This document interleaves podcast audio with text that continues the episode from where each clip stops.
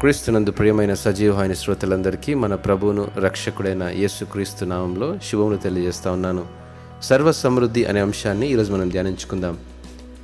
వారం రోజులు ఎక్కడికైనా ప్రయాణం చేయాలంటే ఆ ప్రయాణానికి కావలసిన సామాన్లు లేదా వస్తువులతో పాటు కొన్ని బట్టలు సర్దుకొని ప్రయాణానికి సిద్ధపడుతుంటాము.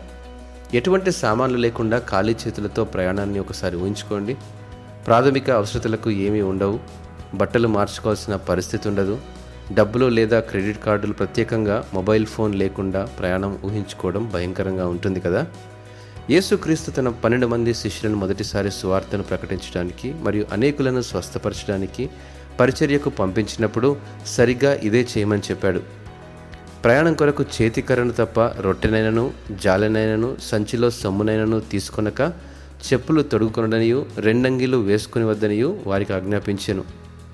అటు తర్వాత మరొకసారి లూకాసు వార్త ఇరవై రెండవ అధ్యాయం ముప్పై ఐదవ వచనంలో మరియు ఆయన సంచియు జాలను చెప్పులను లేకుండా నేను మిమ్మల్ని పంపినప్పుడు మీకు ఏమైనాను తక్కువైనా? అని వారిని అడిగినప్పుడు వారు ఏమీ తక్కువ కాలేదండ్రి.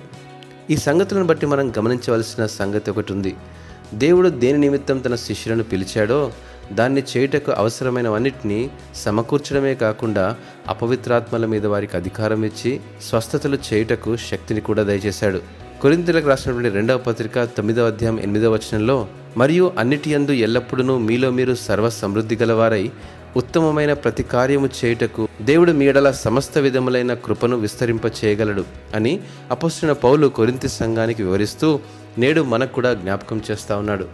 నిజంగా నేడు మన విశ్వాసంలో మనం ఎలా ఉన్నామో పరీక్ష చేసుకోవాలి. దేవుడు పిలిచిన పిలుపుకు లోబడినప్పటికీ సందేహాలతో సంశయాలతో స్వతహాగా ప్రణాళికలు వేసుకొని పరిచర్ను జరిగించుకుంటే ఆశీర్వాదాలు పొందకపోగా సమస్యలే ఎదురవుతుంటాయి. దేవుని ప్రణాళికలో తన పనిని జరిగించుటకు అవసరమైన ప్రతిదీ దేవుడు దయచేస్తాడని విశ్వాసం ఉంచుదాం.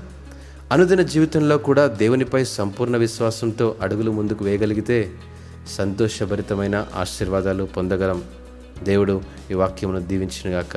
ఆమెన్.